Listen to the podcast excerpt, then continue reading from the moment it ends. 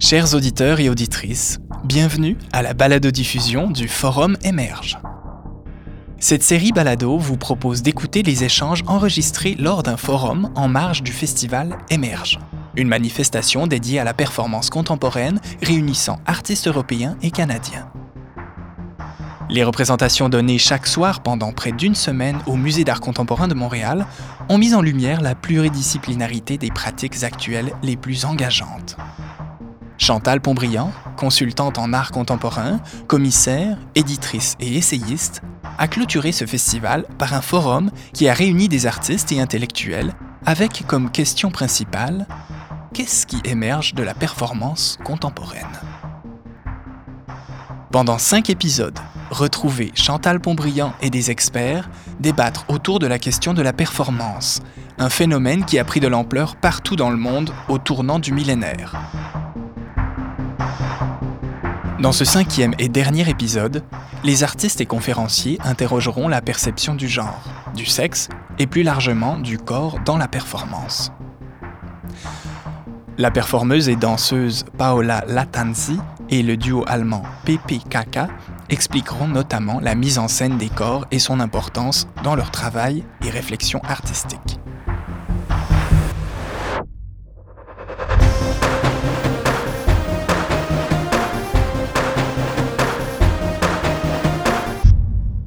Il y a une chose en tout cas qui bouge en ce moment beaucoup, parce que c'est pas. Ça fait quelques décennies en fait que ça dure. Et c'est la question de le corps dans l'art et les questions de sexe, de genre, d'état, de race et de langue, dont on a parlé avec Maria Salgado, entre autres. En fait, on voit que ces questions de la puissance des médias, la puissance du monde virtuel et numérique réveillent certainement une certaine préoccupation, pour dire le moins, par rapport à la question du corps, des corps, peut-être des inquiétudes, peut-être des interrogations. Peut-être qu'on se demande où on va avec nos corps. Et ce qui est certainement intéressant par rapport à ça, dans ce qu'on a pu voir aujourd'hui, c'est que les corps dans les 2 dernières performances étaient très androgynes, très mixtes, très hybrides, pour ainsi dire. Et cette hybridité, on la retrouve de plus en plus dans le monde, même quand on pense aux questions de genre ou aux questions de race ou même aux questions de langue. Mon voisin est anglais autant qu'il est français. C'est la même chose pour moi. Mais je ne sais pas. Alors, on est tous un peu au croisement de plusieurs mondes. Et ces corps croisés, ces corps hybrides, et je dirais même ces corps cyborgs, et très en lien avec les technologies, sont extrêmement présents. Il y a une philosophe qui s'appelle Catherine Malabou, qui a beaucoup écrit sur la plasticité du cerveau, et qui voyait autrefois plutôt négativement, pour ainsi dire, ce que nos corps et nos cerveaux étaient en train de devenir sous l'effet des technologies et de l'évolution sociopolitique du monde, et qui, dans son dernier ouvrage, se ravise. Et ce dernier ouvrage s'appelle « Que faire avec les cerveaux bleus », je crois. Et elle dit qu'elle, finalement, elle adopte la position un peu de Donna Haraway, Keep with the trouble.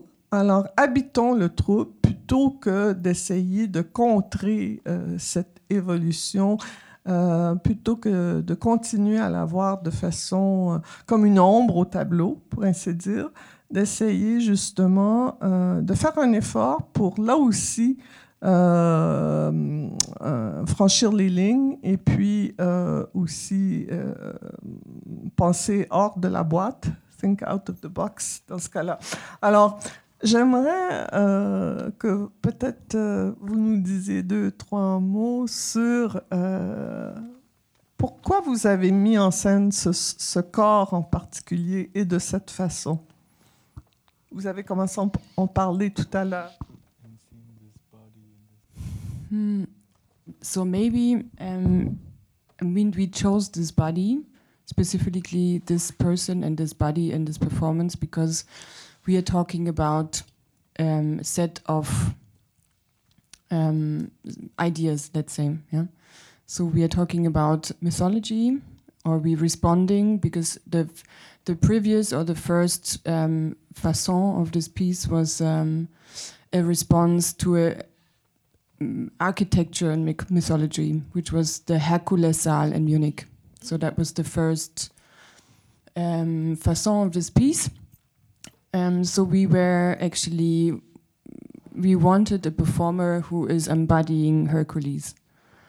We were very sure it should be like a strong presence, but we wanted actually a female. And because we knew this person before, we were very sure that she is going to be the right choice, because she is embodying everything at the same time, what we wanted to show, which is strength, vulnerability, female, male at the same time, but like more like the everything what is like makes her also weak, makes her strong in our eyes. So we wanted actually exactly this combination of features what she has. What she showed tonight again, or today again, that she is able to show this presence in a strong and weak way at the same time. So it's exactly this what we wanted. To somehow show, I mean, this is then the whole backstory of our, let's say, of our conceptual gymnastics, what we are doing, like putting together all these different pieces, which are consisting of mythology, technology, fabulating in a certain way about certain things. So basically we are responded to this architecture, which was called Hercules-Saal, in a way that we invented an instrument which is responding to the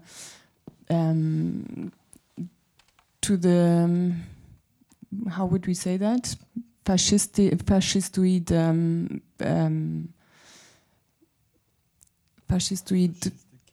character, yeah, exactly, character of the space, and that's maybe then where we reveal our humor. We invented this turntable instrument because it's relating to the 3345. So every record player has these two buttons, and we are talking specifically about the time span of the fascists. Yeah? Exactly, in Germany, and we are using these pitches to build an instrument, because it's always changing the note about the quart, like how is it called, the fourth, perfect fourth, and then our fabulation goes on with that we are adopting Hercules' strategy of using waves to clean shit, because in the fifth labor he had to entirely wash the dirtiest and biggest cow stable in Greece, which was not possible in the given time frame. So what he did, he redirected a river through the stables, and he automated basically the whole thing, and then he cleaned it with waves. And so we used sound waves to deal with old shit. OK. Mehdi, peut-être que tu pourrais nous parler du travail de Marinella. Paola? Oui, hello. I think Marinella chose to work with a Buto dancer as well, because I'm not only a Buto dancer, but and she absolutely wanted a woman. I don't know if you know her activism, feminism.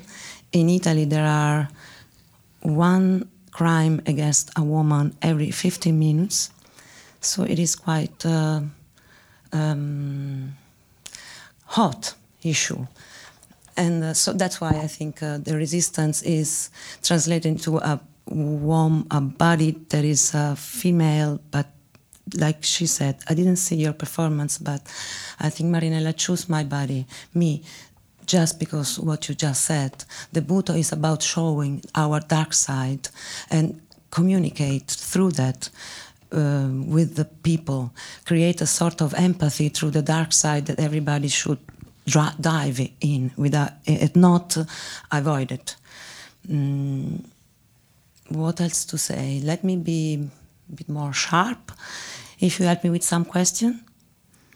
The performance of Marinella that I interpreted, this is the third time we did it in Milan, we did it in London, and it's beautiful to have the opportunity to do it in different places, not only about lighting, but also about people. Every time I work with memory, which is my individual memory, but also the memory of people which use their body for political and social reasons. So I made a research about all the gesture, which means protest, and I try to transform them, try to show the suffering part, but also the beauty of them, the hope that a live body can always be testimonial for the war we are fighting every day. I wish Dana Ashby was here so we could engage in a conversation with her, because I felt very much she did a performance with a male dancer a few days ago. I was thinking, while I was looking at it, very much of Buto also. It's interesting, this rebound of Buto also filtered through Europe. Yeah. And we know there were many more male Buto dancers because than it female. Was forbidden. Yes. In Japan was forbidden. But here in Montreal, in our first New Dance Festival in 1985, we had Mutekisha. A group of women, Buto. So Mehdi often says that performance is transgressive. Peux-tu nous expliquer ce que tu veux dire? So after 1 week of performances, I can say that there is something about liberty, about freedom, about the body connected to reality. I live in China, and it's particularly difficult to exhibit, to show these kind of works. And so I think about regarding the question of the body, it's definitely important to keep working on these ways and to keep showing this kind of works, because we have different colors of the body, but the body stays real and connected to our reality. It's very interesting because Sarah speaking again. In the last years, I read a lot Eduardo Viveiros de Castro. I don't know if anyone is here familiar with him. He's an anthropologist from Brazil, having field research and writings about Amerindian tribes for like many decades. And he brings up a very interesting point. I'm just throwing it out here without much of a comment, but when we talk about body, this is very interesting because he says the perspective, or he invented the term perspectivism, which is, I'm not sure if I can adequately now in a very short time frame give an idea about what it exactly is, but basically one of its aspects is that these cultures, these non-European cultures he was working with, they see it exactly the opposite than we do. We basically see, we have humanity, we have all the same body, but we have different cultures. And they see it exactly the opposite. They say or think we have all the same culture, but we have different bodies. And this is, for me, it was very shocking. somehow to think that, because one of the examples, which I'm sure it's not very well known, but when the Europeans landed in America, one of the first encounters, or like from described, I don't know who wrote it down, I think some monk somewhere, was actually that a few indigenous people captured a few white people or Europeans, and tried to find out if they have the same body. So would they bleed if they stab it? Would they also die when they do this and this? So they really had this image of certainly the body would be something very different, out of a different matter, maybe even, or like functioning in a different way. I just wanted to say that in regards to the body and also to performance, that it's maybe interesting to think about this perspective as well. Commentaire, no? Maybe we should go on to the next question, which is comment la performance est-elle liée aux questions environnementales et bioéthiques en général? Peut-être qu'on peut tourner ça à l'envers, parce que je pense qu'on est plutôt déjà dans le bioéthique et graviter vers l'environnemental par après. So the question is, how is performance linked to environmental or bioethical questions in general? Who would like to plunge into this one? Marc. As everybody knows, Marc Langteau, I'm a weekend bioethicist who writes about bioethics all the time. I have nothing to say about bioethics. I have very little knowledge about even where to begin in terms of... This is being recorded, and if I say the dumbest thing, it's going to be like hardy har har. You know, there's something to be said. I'm going to just say something about the kind of meta of this facetious moment. There's always a danger in curatorial exchanges, in that, or even within how it's the dabbling. Dabbling is really, tricky. In terms of, I don't always feel that like a context is potent to address everything. So I don't mean to undermine the exercise. It's just to say, like, often I feel that we think that something can touch upon everything, and sometimes it does.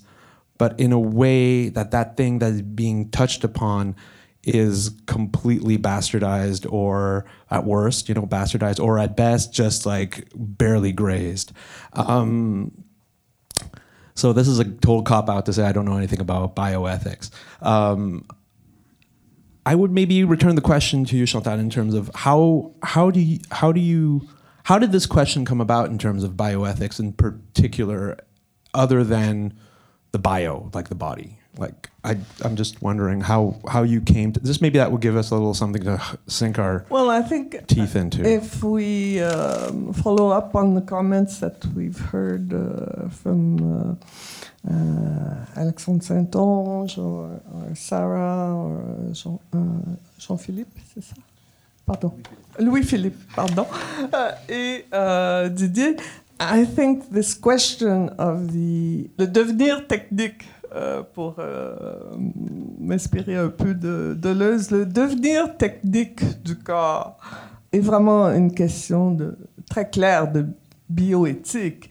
Et est-ce qu'on l'accepte, est-ce qu'on ne l'accepte pas, que ça soit dans le champ de la médecine ou que ça soit dans le champ de notre vie de tous les jours, hein, où là, on a presque un cellulaire de greffer à nos corps constamment. Okay. Et ça transforme nos vies énormément. Et ça transforme notre perception du monde aussi. Okay. Et par rapport, si on pense au monde de l'éducation, où très tôt, maintenant, on passe par des tablettes pour éduquer les enfants, même, et que ça pose déjà beaucoup de questions. Mm-hmm. Oui, toi qui as deux enfants, tu dois être concerné sans le savoir, peut-être. Okay, même je vais répondre à votre question alors par deux anecdotes. La première anecdote adresse cette question des enfants pendant que il y a toujours cette ligne entre qu'est-ce que tu laisses faire à des enfants et qu'est-ce que tu leur de quoi tu les protèges. Quand on avait des tout petits enfants et on allait voir le médecin, et puis le médecin would open the laptop computer and the child would throw itself onto the laptop computer and try to stroke the keys, to which I would say flippantly, you're going to be chained to one of these probably your whole life. Why don't you just hang back and wait till that moment comes and take advantage of this moment where you're not engaged in technology, where it like rots your brain or makes you see the world in a specific way. The flip side of that is, I'd heard this comment, which was amazing, I thought is, when you wake up in the morning and the first thing you do is you reach for your phone and you turn it on, you become the phone. That is the first thing, and if you don't do it, you realize how different your life is, and it's very banal. But but that relationship between being and thing. Another thing that's kind of one anecdote. The other anecdote is, Didier had mentioned the idea of the work stoppage that happened here. There's one thing that without giving away, confidential proceedings, there's something that is tremendously violent about the technical aspect of managing labor. And that is completely disconnected from the lived reality and perceived grouping. The group that is a labor group sees itself as something. The way it is perceived by the power that controls it is completely different. And it takes a long time. It took me forever. And then when you realize that, because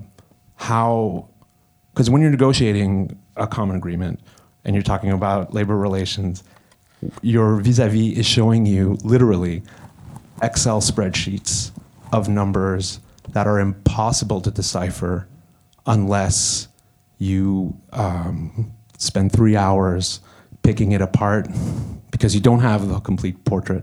And then what you do realize is that your sense that you're in a fraternity of a union of individuals that are equal is completely atomized, because you are not considered as such in an Excel spreadsheet that is handed down by the government. You're considered a risk evaluation of exceeding expenditures over X amount of time. And it is complete, and when you present this to people who aren't involved directly in it, all they see is inequality and injustice. And that is like the most violent thing I've ever seen in terms of how a body can be treated like so much ground beef through a grinder. And that disconnect is very hard to process until you live it like right in your face.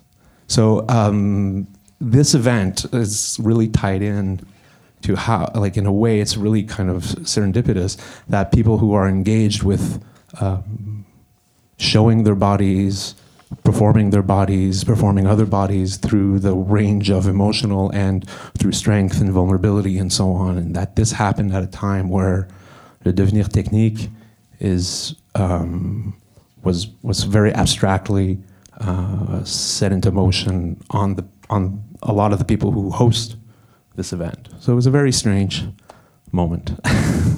Thank you for making us understand some underpinnings of bioethics. Yes, absolutely. Bridget Moser, scream if you want to go faster. Oh, this was the title of your piece that we saw this week. I would guess that you would have something to say at this point? Sure. This is Bridget Moser. Yeah, I guess, well, I guess in some ways some of the content in that performance was thinking about impending environmental collapse in a lot of ways. What do I want to say about... I mean, sometimes, it maybe feels like... in talking about this and in talking about it in that way, like a house is on fire and I'm outside of the house and I am pointing at it and saying, hey, look, this house is on fire. Isn't everyone really upset about this? And that there's an equal feeling of futility that comes with that kind of expression. I don't know what I'm getting at with this answer.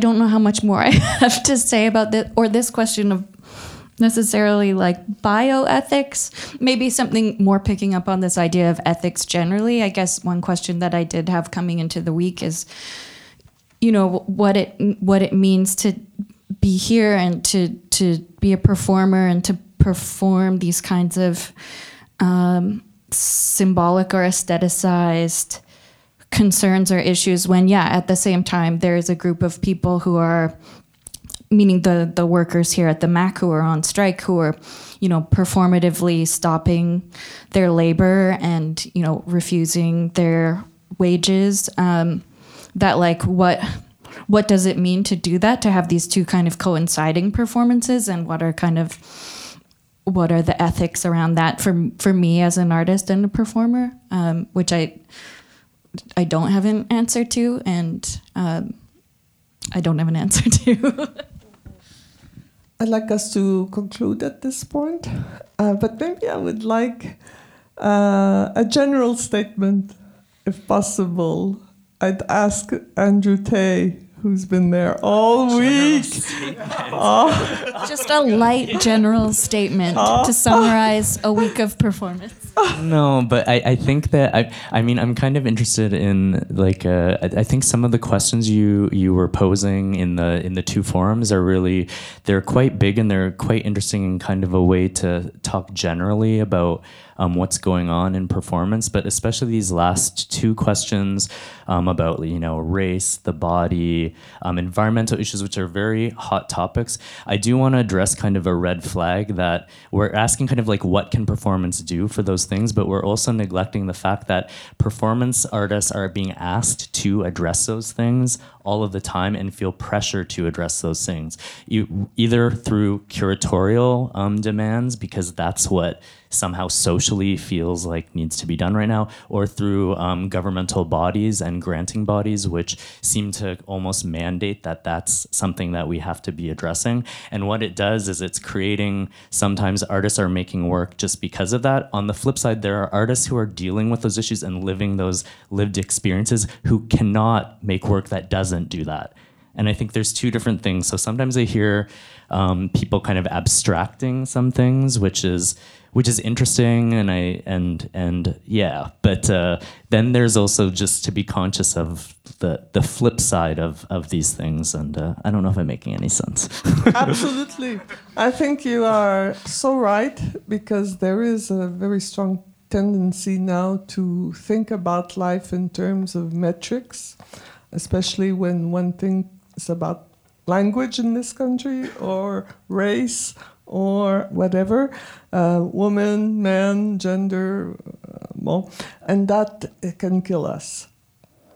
We know it can kill us. So I would not think of performance having to be prescription-like, you know, to sort of address particular ills of our society or problems of our society, but I would more think about it as what we alluded to, a device, un dispositif, to think out of the box. And to, in that sense, I would agree with Mehdi's expression, transgression, which is something that you do not to respond to quotas or metrics, of course, but to go beyond. And I think what an event like this week can do is help us all think out of the box and cross boundaries between ourselves, in our minds, and hopefully generate something by chance, or like Didier would say, that maybe we've never imagined before. Thank you all for being there. Merci à tous de votre présence et de votre contribution à cette semaine.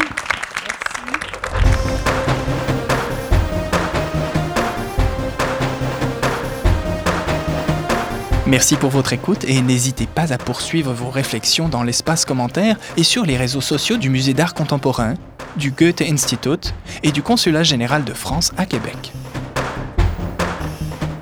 Ce balado a été enregistré en public le 23 novembre 2019 lors du Festival Émerge. Le Festival Émerge est une coproduction du Musée d'art contemporain de Montréal, du Goethe-Institut de Montréal et du Consulat général de France à Québec, en tant que membre du cluster montréalais d'instituts culturels des pays membres de l'Union européenne, EUNIC, avec l'Institut italien de la culture de Montréal et l'ambassade d'Espagne à Ottawa. Le projet a bénéficié du généreux soutien du Fonds Franco-Allemand, du Conseil des Arts et des Lettres du Québec, du Consulat général de Suisse et de l'ambassade de Norvège. Retrouvez les vidéos des performances artistiques présentées lors du festival sur le site du Musée d'art contemporain de Montréal.